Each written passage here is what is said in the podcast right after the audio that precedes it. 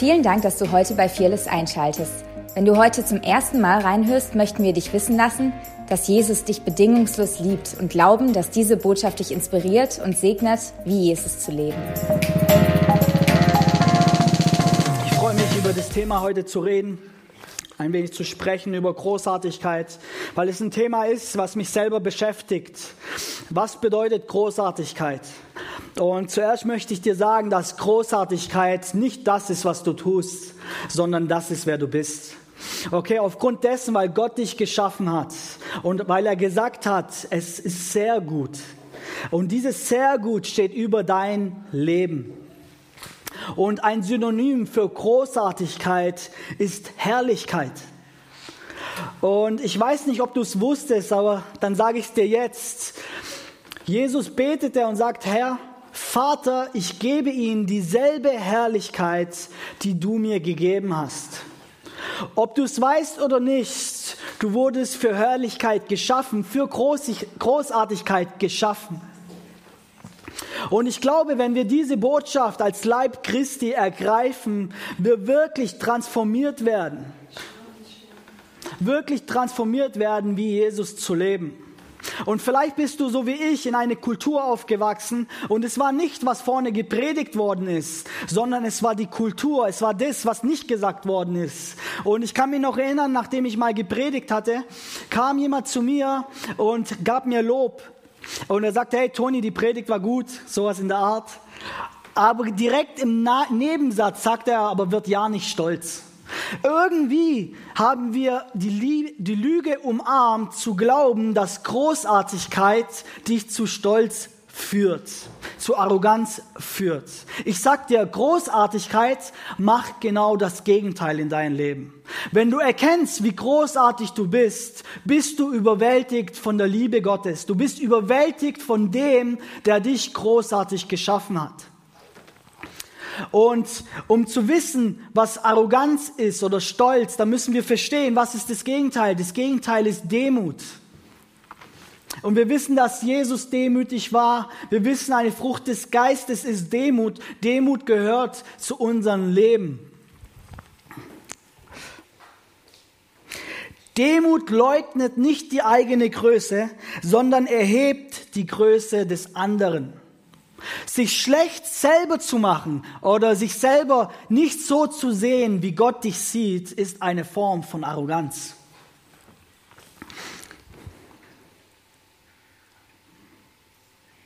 Ich möchte dir einfach sagen, dass jedes Kind träumt davon, irgendwas Bedeutsames zu machen. Es wurde in uns hineingelegt.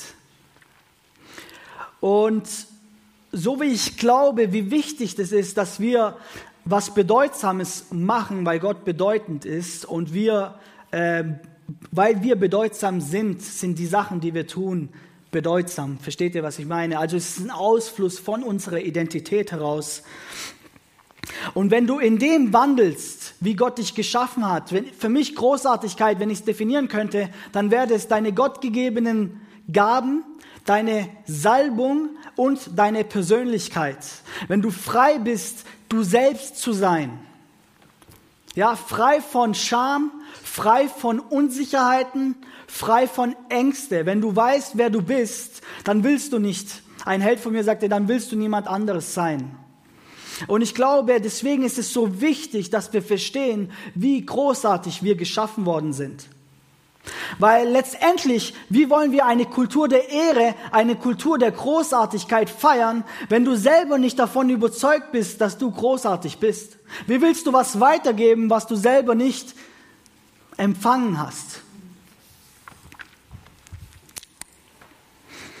Wisst ihr, Großartigkeit hat viele Facetten. Manchmal ist eine Form von Großartigkeit einfach offen und ehrlich zu sein, seine Schwäche anzuerkennen egal wie Großartigkeit auszusehen hat, und dein, in dein Leben sieht Großartigkeit anders aus wie als mein Leben. Und ich möchte sagen, dass wir irgendwo geglaubt haben, dass wenn wir anerkennen die Großartigkeit, die wir besitzen und wie Gott uns geschaffen haben, dass wir denken, dass wir, wie ich schon erwähnt habe, irgendwie in Stolz verfallen oder Arroganz verfallen. Aber wirklich, wir müssen verstehen, was Arroganz ist. Arroganz, ich lese kurz vor, ist glaube ich gut. Arroganz ist eine Form der Unsicherheit. Wenn jemand sich entscheidet, arrogant zu sein, dann ist eigentlich der Ursprung Unsicherheit. Wenn du jeden überzeugen musst, wie großartig du bist, dann weißt du in Wirklichkeit gar nicht, wie großartig du bist. Weil eine großartige Person muss niemand überzeugen, großartig zu sein. Es finde, Arroganz ist an das festzuhalten, was Gott nicht über dich gesagt hat.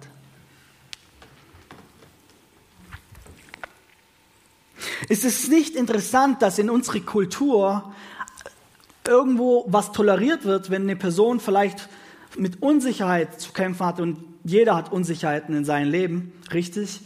Und wir vielleicht daraus in Minderwertigkeit gehen oder im Vergleich gehen, dass wir als, als Gemeinde oft, hatte ich, habe ich das Gefühl, mehr Gnade dafür haben, als wie jemand vielleicht, der in Arroganz reingeht.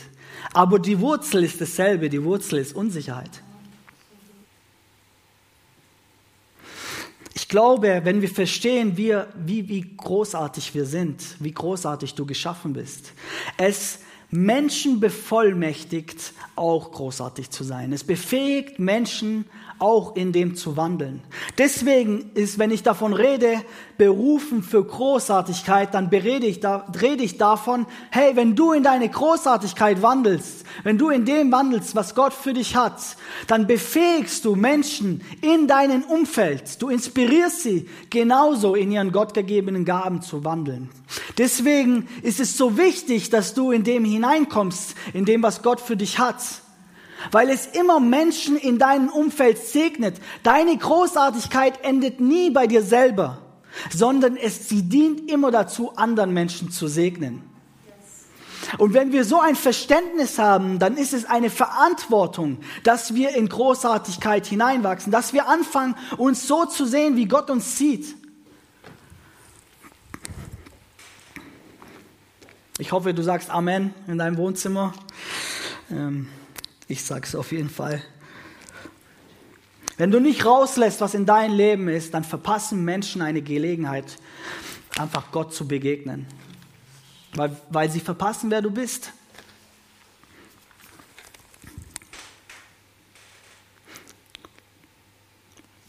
Sich klein zu machen ist ein Zeichen von falscher Demut. Falsche Demut feiert keine Großartigkeit. Sie gibt dir Erlaubnis, in einer falschen Identität zu leben, wo niemand groß sein darf und jeder kraftlos. Lass mir dir sagen, große Menschen bringen große Menschen hervor. Ich werde es dir anhand der Bibel zeigen. Der Unterschied zwischen Saul und David. Und ich werde gleich noch erklären, wer die Personen sind, falls du sie nicht kennst. Der Unterschied ist, der eine konnte es nicht ertragen, große Menschen um sich herum zu haben. Er war eingeschüchtert. Und der andere, David, hat großartige Menschen um sich geschart.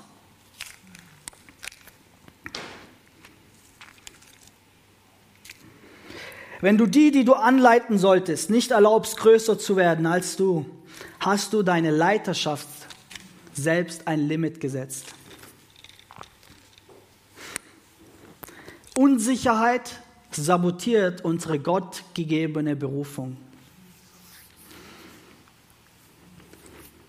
Deswegen glaube ich, dass diese Botschaft so wichtig ist für unsere Generation. Weil ich glaube, dass Gott unsere Unsicherheiten, da wo wir noch ähm, unsere Identitäten, unsere falschen Sicherheiten, die in unser Leben haben, dass Gott sie wegnehmen will und uns seine Identität pflanzen will, die wir schon haben und zeigen will, wer wir sind. Volk Israel wollte einen König und der König war Saul. Und Saul war ungehorsam, ich erkläre das kurz, damit ihr die Bibelstelle auch erklärt. Und Gott hat ihn, hat die Gunst Gottes verloren. Gott hat sich einen neuen König ausgesucht. Ähm, der König David wurde gesalbt, aber er wurde erst Jahre später in diese Position freigesetzt. Ähm, Saul hatte die Gunst Gottes verloren, aber noch nicht den Platz der Autorität. Also er war immer noch König. Und wir lesen jetzt von 1 Samuel 18, 5 bis 10. Und David zog in den Kampf. Und wie immer Saul ihn sandte, hatte er Erfolg. Und Saul setzte ihn über die Kriegsleute. Und er war beliebt bei dem ganzen Volk und auch bei den Knechten Sauls. Also ihr seht, dass David Gunst hatte und alles, was er tat, hat er Erfolg gehabt. Alles, was er tat, tat er ihn exzellent. Und es geschah, als sie heimkamen, als David von Sieg über den Philistern zurückkehrte, zogen die Frauen aus allen Städten Israels zu Gesang und reigen dem König Saul entgegen mit Tambourin, mit Jubel und mit Triangeln. Und die Frauen tanzten, sangen und riefen, Saul hat seine Tausende erschlagen und David seine Zehntausende. Da ergrimmte Saul sehr und diese Sache war in seinen Augen böse. Und er sagte, sie haben David Zehntausende gegeben und mir haben sie nur Tausende gegeben. Es fehlt ihm nur noch das Königtum. Und Saul sah neidisch auf David von jenen Tag an und hinfort. Wisst ihr, die Bibel sagt, dass David gut aussehend war. Das kam noch hinzu vielleicht, dass ähm, Saul dadurch auch eingeschüchtert war. Aber David trug Großartigkeit. Er hat Goliath erschlagen. Es, er war ein Held unter, unter das Volk Israel. Und zudem kam, dass, ähm, dass David alles, was er tut, erfolgreich tat. Und er war so ein Kriegsherr, dass, dass das Volk mehr Ehre David gab als den König selber. Und das war der ausschlaggebende Punkt in Sauls Leben, um sich zu entscheiden, eifersüchtig auf Davids Leben zu schauen. Und ab diesem Punkt hat der König Saul versucht, alles, was in seiner Macht ist, ähm, zu tun, um David zu, zu ermorden und zu verfolgen. Lass mir dir sagen, dass Eifersucht ein Symptom ist. Okay, Eifersucht ist nicht das Problem. Das Problem ist Unsicherheit. Und weil er unsicher war, wurde er eifersüchtig. Und aufgrund dessen hat er eigentlich das verpasst, was Gott in sein Leben freisetzen wollte. Weil, lass uns mal ehrlich sein, weil alles, was David tat, tat er unter den König. Ja, wenn wir das übersetzen würden in unserer heutigen Zeit, du hast einen Mitarbeiter, du bist Inhaber einer Firma und du hast einen Mitarbeiter, der, der gewinnt Kunden, der macht alles, was er macht, macht er sehr gut, der arbeitet für dich und du bist Gott froh, dass er da ist. Was machst du mit so einem Mitarbeiter? Du gibst ihm entweder eine Prämie, du gibst ihm vielleicht eine Gehalterhöhung, du gibst ihm mehr Verantwortung, du willst ihn auf jeden Fall bei dir binden. Aber was Saul tat, aufgrund von Unsicherheit, entschied er sich, David zu verfolgen. Bis zu einem bestimmten Punkt durfte David wachsen und ab dem Moment, wo er mehr Ehre bekam als der König selber, hatte Saul das nicht mehr toleriert. Ich weiß nicht, ob du das kennst. Aber wahre Großartigkeit, wenn du sicher, wenn Saul sicher in seiner Identität gewesen war, wenn er wusste, wie großartig er geschaffen war von Gott, dann wäre er nicht eingeschüchtert gewesen, sondern der hätte David noch eine Plattform gegeben, noch mehr zu wachsen. Wisst ihr, David war ein König für Israel, aber er hätte auch ein Vater sein sollen, weil das sind, was Väter tun. Saul war berufen, Vater für David zu sein. Unsicherheit lässt dich die Menschen verfolgen, die du eigentlich leiten solltest. Und wenn du nicht in deine Großartigkeit wandelst, dann wirst du immer die Menschen verfolgen, die das tun. Saul erkannte den Segen nicht, den David in sein Leben brachte, den Segen nicht, den David dem Volk Israel brachte, weil er zu sich mit sich beschäftigt war. Das ist, was Unsicherheit macht. Er nimmt das Fokus von, von dem Gesamten und lässt dich nur noch im Mittelpunkt erscheinen. Wisst ihr, und deswegen glauben wir auch an die Kultur der Ehre oder an dem Reich Gottes Kultur. Weil in der Reich Gottes Kultur sind die Leiter gesetzt, weil sie Väter und Mütter sind. Sie sind gesetzt aufgrund ihrer Berufung und nicht notwendigerweise aufgrund ihren Gaben.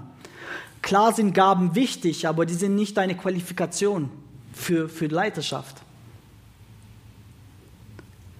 Die Reich Gottes Kultur hat das Grundgerüst, nennen wir das hier. Das Grundgerüst ist Familie. Und in der Familie, und weil wir Familie sind, sind wir Söhne, Töchter, Väter und Mutter, ist Commitment wichtiger als Übereinstimmung. Wir müssen nicht dieselbe gleiche Meinung haben. Und du musst auch nicht so aussehen wie ich. Warum? Weil ich weil wir Bündnisse geschlossen haben. Wir haben ein Bündnis geschlossen, uns gegenseitig zu dienen.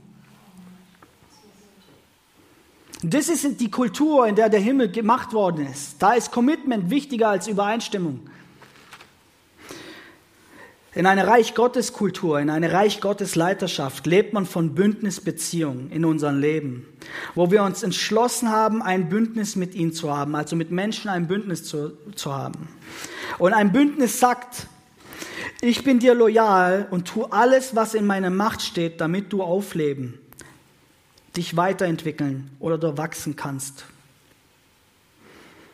Wisst ihr, in einer Reich Gottes Kultur ist der Erfolg daran gemessen, wie viele Menschen über dich hinauswachsen und nicht, wie viele unter deiner Leiterschaft sind. Jeder Vater, jedes Elternteil freut sich doch darüber, wenn das Kind nicht die gleiche Kämpfe kämpfen muss wie der, wie der Vater und wie die Mutter selber. Das ist in uns hineingelegt. Und deswegen ist es wichtig, dass wir uns sammeln unter Väter und Mütter. Wisst ihr, wenn wir die Kultur reduzieren auf nur Gaben, ja, ihr hört mein Herz, Gaben sind wichtig, aber wenn wir sie reduzieren auf nur Gaben, dann sagt es was. Das bedeutet, ich bin gesetzt aufgrund meiner Gabe, bin ich in der Leiterschaft gesetzt. Was passiert, wenn Menschen begabter sind als du? Wenn du nicht sicher in deiner Identität bist, dann wirst du zwei Sachen machen. Entweder du wirst die Person verfolgen, ihr versteht, was ich meine, Oder langfristig, wenn das nur die Gaben, deine Voraussetzungen sind, die, die dich wichtig machen, dann werden die über dich hinauswachsen und du wirst die Leiterschaft irgendwo verlieren vielleicht. Egal was es ist, das Problem ist die Unsicherheit und deswegen schaffen wir so eine Kultur. Aber wenn wir uns unter Väter und Mütter setzen, weil sie berufen sind und weil sie gesetzt sind von Gott und weil wir Familie sind und weil wir Bündnis sind, dann ist es mir eine Ehre, dass du über mich hinauswächst, weil das nichts, nichts mit mir macht, weil das ändert nichts an meiner Identität, sondern ein wahrer Vater freut sich darüber, dass der Sohn und die Tochter hinauswächst.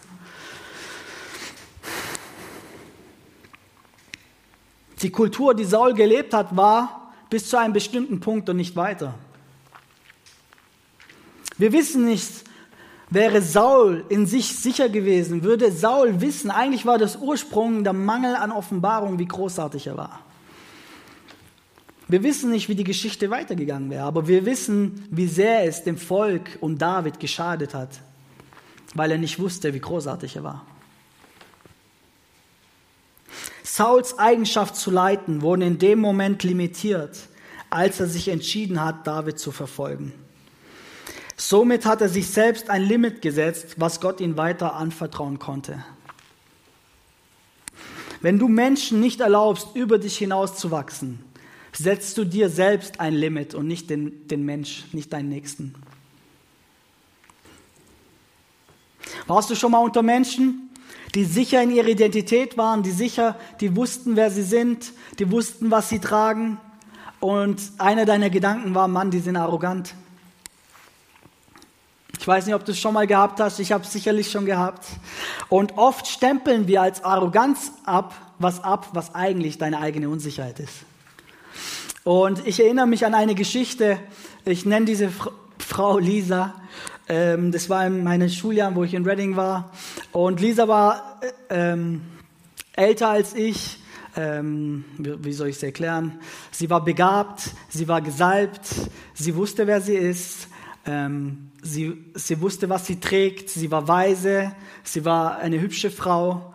Und vielleicht kennst du den Disk-Test. Wenn nicht, ist nicht so schlimm. Aber ich würde sie als Persönlichkeitstyp als D einstufen. Also eine dominante Persönlichkeit, absolute Leiterin. Ähm, ja, und ich durfte sie kennenlernen. Und wenn immer in unseren Schulpastoren Raum gab, um was zu teilen, dann ähm, hat sie sich gemeldet. Und immer, was sie geteilt hat, war immer gut, war immer ein Segen für andere. Und am Anfang ist es klar, du feierst es, aber wenn es dann vielleicht das 30. Mal passiert, dann fragst du dich, hey, warum, warum zieht sie sich nicht ein bisschen zurück? Vielleicht wollen andere auch teilen. Ja, und dann fangen an, solche Gedanken zu kommen.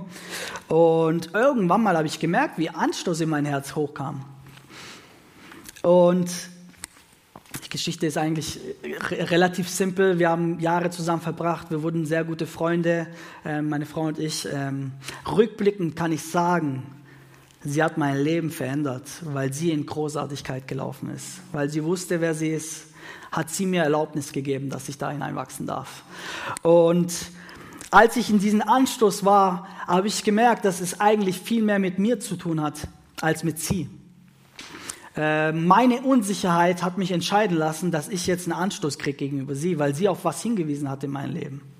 Sie war sicher, wer sie war, deswegen nahm sie es Mike, deswegen teilte sie, deswegen, wenn es eine Möglichkeit gab, äh, hat sie sie ergriffen, weil sie wusste, sie war dafür gesetzt, sie war dafür da.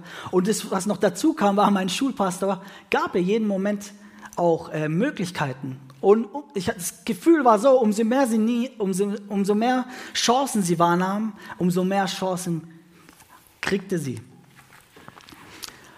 Und ich glaube, das war genauso, weil er was erkannt hatte in ihrem Leben und sie gefördert hat.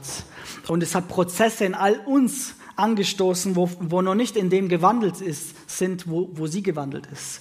Was will ich dir eigentlich damit sagen mit dieser Geschichte? Wenn Menschen in Großartigkeit wandeln, dann wird es oft auch Momente geben, wo Unsicherheit in dein Leben hochkommt.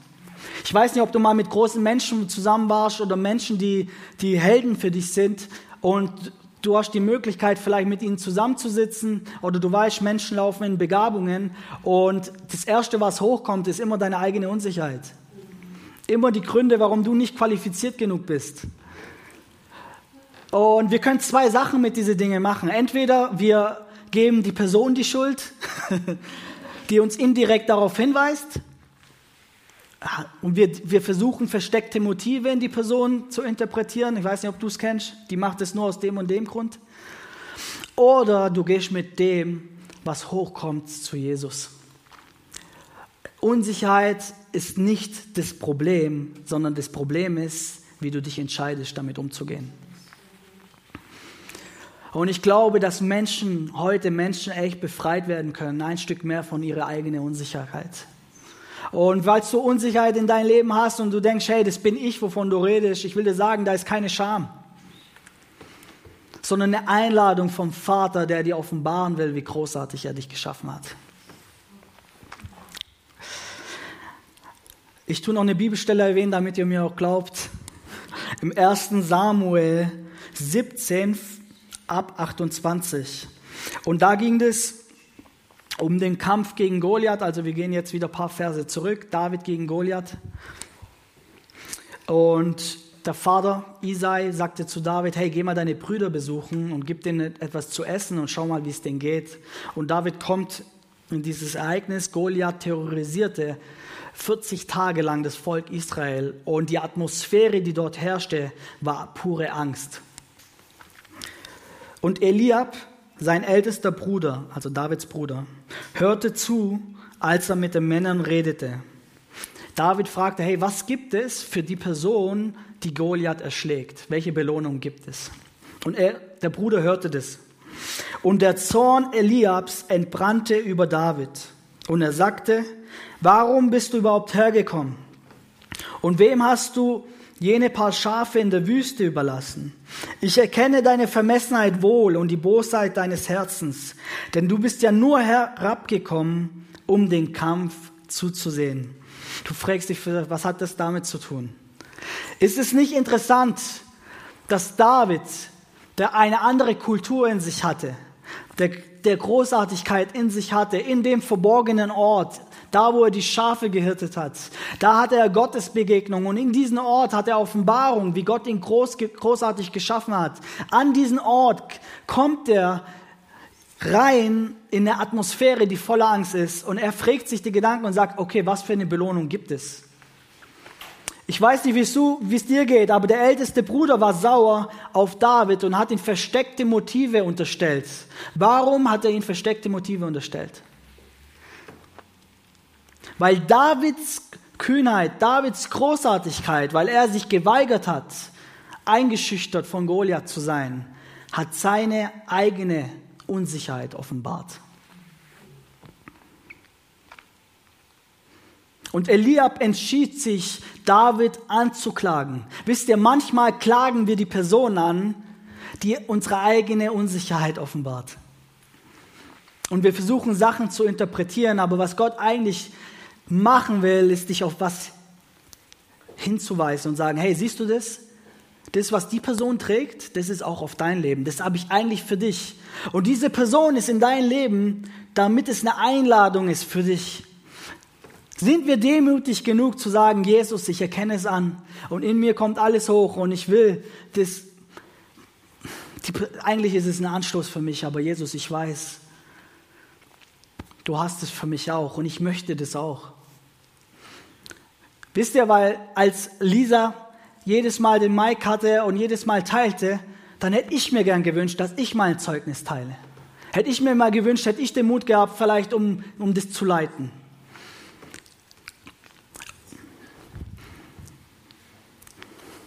Ich glaube, dass Eliab sich gewünscht hätte, dass er Held, der Held in der Geschichte ist. Eliab entschied sich, David anzuklagen, aber in Wirklichkeit weiß, dass David seine Angst vor Goliath offenbarte. Wenn du nicht mit Leuten abhängst, die größer sind als du, die begabter sind als du, die vielleicht auf anderen Ebenen schon wandeln, wo du weißt, das gehört zu meinem Erbe, dann hast du dir selber ein Limit gesetzt. Du hast selber ein Maß gesetzt, bis wo du wachsen darfst. In eine Kultur von Großartigkeit darf jeder großartig sein und jeder darf in seine Großartigkeit wandeln. Und was macht es? Das setzt eine Kultur frei, die andere freisetzt, in was hineinzutreten. Das ist ein Momentum, der entsteht. Und in dem haben wir immer zwei Entscheiden. Klagen wir die Person an, wo wir denken, wir wissen, warum sie das macht oder die vielleicht arrogant ist.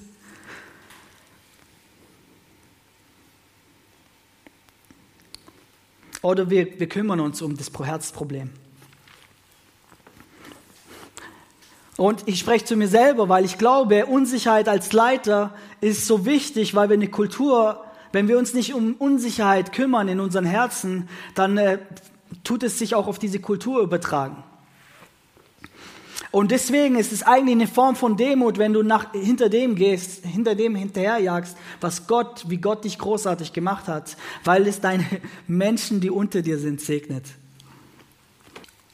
In einer Kultur, wo Menschen sich selbst als großartig und wertvoll wahrnehmen, gibt es andere Menschen die Erlaubnis, auch großartig zu sein. David war großartig und ich lese jetzt noch eine, eine Bibelstelle über David. Lesen wir es doch gleich. 1. Samuel 22, Vers 1 bis 3. Und David ging von dort weg und entkam in die Höhle Abdullam. Und als seine Brüder und das ganze Haus seines Vaters das hörten, kamen sie zu ihm dort, dorthin herab. Und es sammelt sich um ihn lauter Bedrängte und solche, die verschuldet waren, und andere mit erbittertem Gemüt. Und er wurde ihr Anführer. Und es waren bei ihm etwa 400 Mann.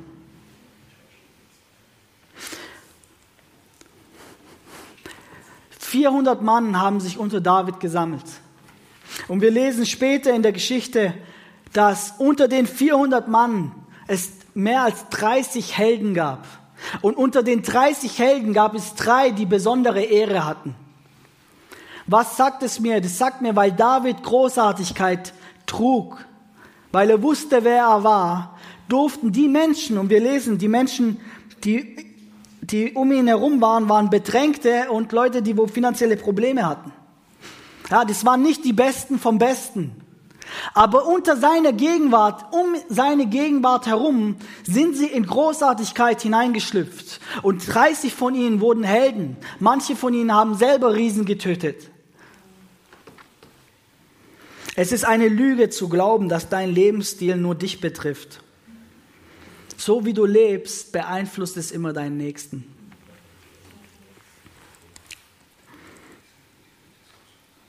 Und ich möchte noch kurz über einen, über Benaja reden. Das ist einer der Helden Davids.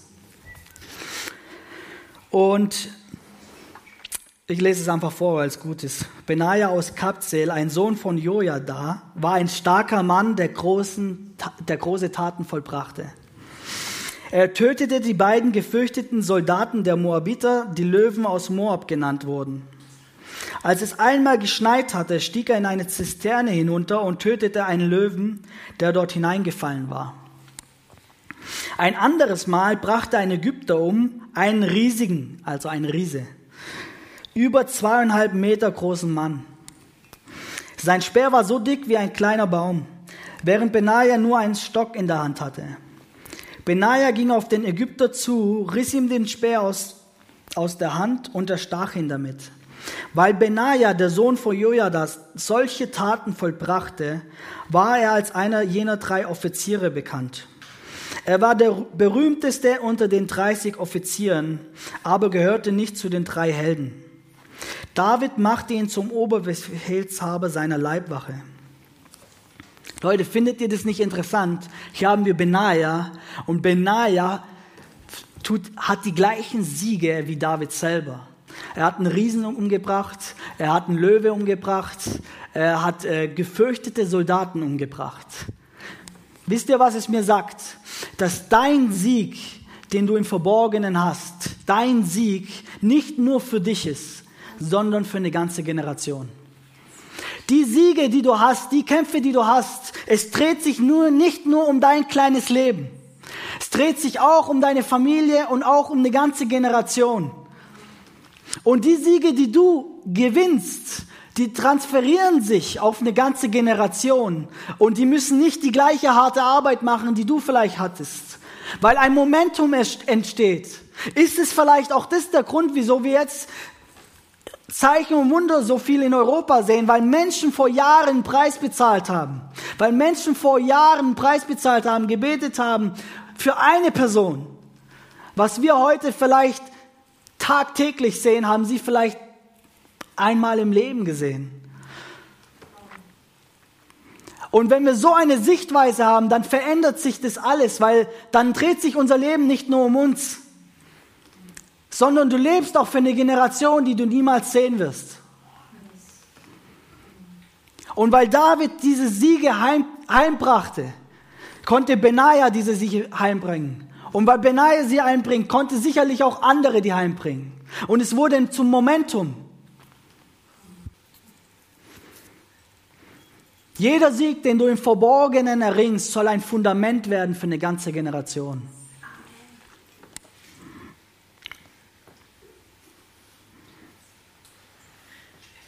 Wisst ihr, weil David in seine Großartigkeit sicher war, konnte er um sich herum mehr als 30 Helden haben.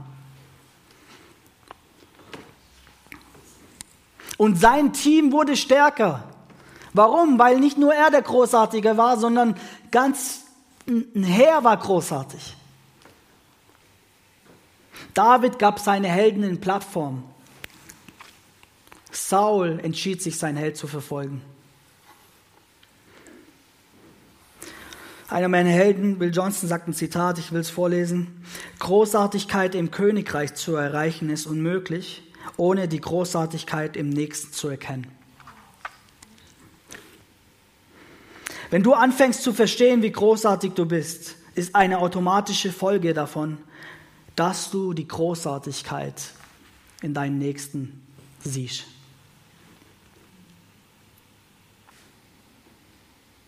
Wisst ihr, wenn deine Großartigkeit bei dir endet, dann hast du nicht verstanden, wie großartig du bist.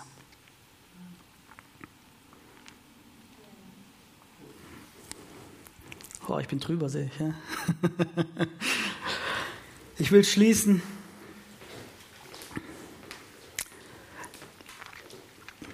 Es gibt eine Stelle in Markus 9, wir lesen sie nicht, und darum geht es, dass die, die Jünger sich gestritten haben, wer der Größte unter ihnen ist. Findet ihr es nicht wichtig, wenn du beweisen musst, dass du großartiger bist als dein Nächster, dann wage ich zu bezweifeln, ob du es überhaupt verstanden hast. Aber die Jünger streit, stritten sich drum. Und Jesus fragte sie, sagt, hey, warum habt ihr geredet? Und er sagte ihnen, wenn jemand der Erste sein will, so soll der der Letzte sein von allen und sein Diener. Wisst ihr, Jesus hat seine Jünger nie getadelt, dass sie solche Gedanken hatten. Weil er wusste, Großartigkeit gehört zu ihrer Berufung. Und nur Jesus trug Großartigkeit, trug Herrlichkeit. Und in dieser Kultur, die er kultiviert hat, färbte es aus seinen Jüngern ab. Und von den einfachen Menschen fingen sie an, großartig sich selber zu sehen. Und es ging so weit, dass sie sogar gestritten haben, wer größer ist. Jesus zeigte ihnen einen Weg, wie sie ihre Großartigkeit ausleben dürfen. Und er sagte, dient einander. Deine Großartigkeit, wie ich schon sagte, ist nicht für dich sondern sie dient immer deinen Nächsten. Aber dafür ist es wichtig, dass du anerkennst, dass du großartig bist. Dafür ist es wichtig, dass du weißt, wie Gott dich sieht. Und ich möchte kurz noch, wenn es dir möglich ist, steh doch auf, schließ die Augen im Wohnzimmer, weil ich glaube, es gibt Menschen hier, die, die jahrelang die Lüge geglaubt haben, wenn sie anerkennen, dass sie Großartigkeit tragen, dass es zu viel ist, dass es Arroganz ist. Und wenn es du es bist, dann leg doch deine Hand aufs Herz. Und ich glaube, es ist wichtig, dass man die Angst vor Großartigkeit loslässt. Ich glaube, dass Gott in diesem Moment Menschen befreit von der Angst von Großartigkeit. Wisst ihr, manchmal kann Großartigkeit sich ganz unsicher anfühlen. Weil das, was man kennt, fühlt sich sicher an, auch wenn es verkehrt ist. Ich glaube, es ist wichtig, dass du eine Entscheidung triffst, du sagst, ich lasse meinen sicheren Hafen los. Da, wo ich Minderwertigkeit gelebt habe, da, wo ich unter meiner Berufung gelebt habe. Und sage Ja zu Großartigkeit. Ich sage Ja, Gott, zu dem, wie du mich siehst. Weil letztendlich kannst du nur so den Unterschied machen. Ich glaube, dass Gott Menschen heilen möchte. Menschen, die verletzt worden sind von Leiterschaft. Wo Saul in dein Leben, wo wie Menschen wie Saul gesagt haben, du darfst nur so weit wachsen und nicht weiter.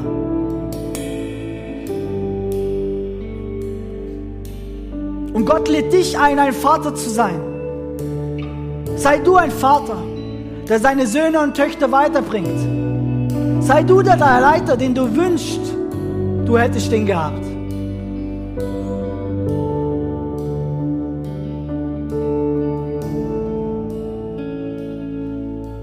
lass die Gegenwart auf dich wirken. Ich habe das Gefühl, dass Gott persönlich zu jedem Einzelnen sprechen möchte.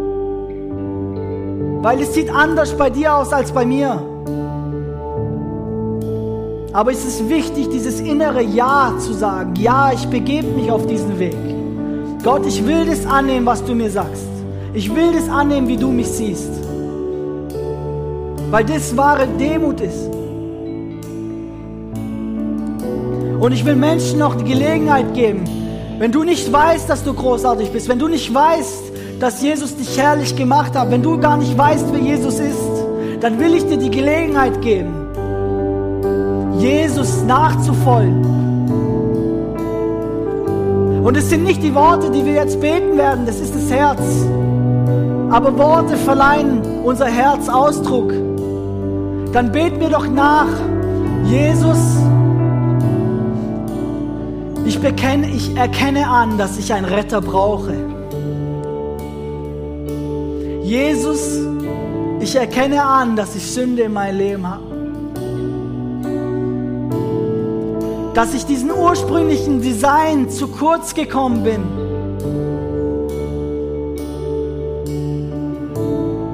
Jesus, komm in mein Leben. Zeig mir, wie großartig du mich geschaffen hast. Füll mich mit deinem Heiligen Geist. Und verändere mich von innen nach außen.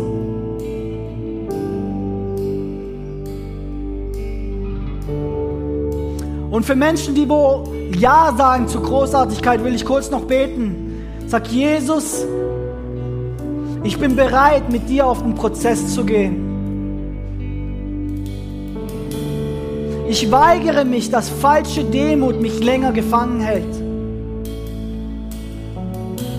Und sage Ja zu deiner Demut.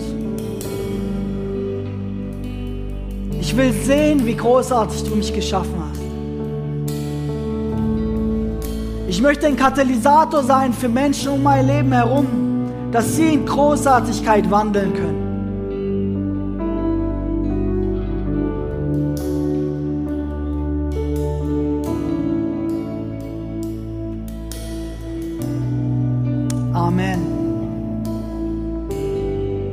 Hey, ihr Lieben, bitte vergib mir, ich habe ein bisschen überzogen. Ich ja, ich glaube, dass bei vielen von euch Gott noch diese Woche und in den nächsten Wochen redet und dass für vielen von euch ein Prozess gestartet ist. Und ich glaube, dass in manchen von euch Gott euch erinnern wird, wenn du mit Großartigkeit konfrontiert bist. Und für manchen von euch höre ich, ist, hey, begib dich mit Menschen, die, die dich inspirieren. Begib dich mit Menschen, die dich inspirieren. Und es färbt ab. Und es färbt ab.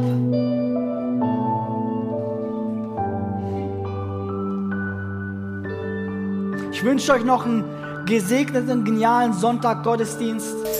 Danke fürs Reinhören. Wir glauben, dass der Heilige Geist durch seine Liebe, Kraft und Wahrheit Veränderung bringt und dich zurüstet, diese Begegnung in dein Umfeld hinauszutragen. Sei gesegnet.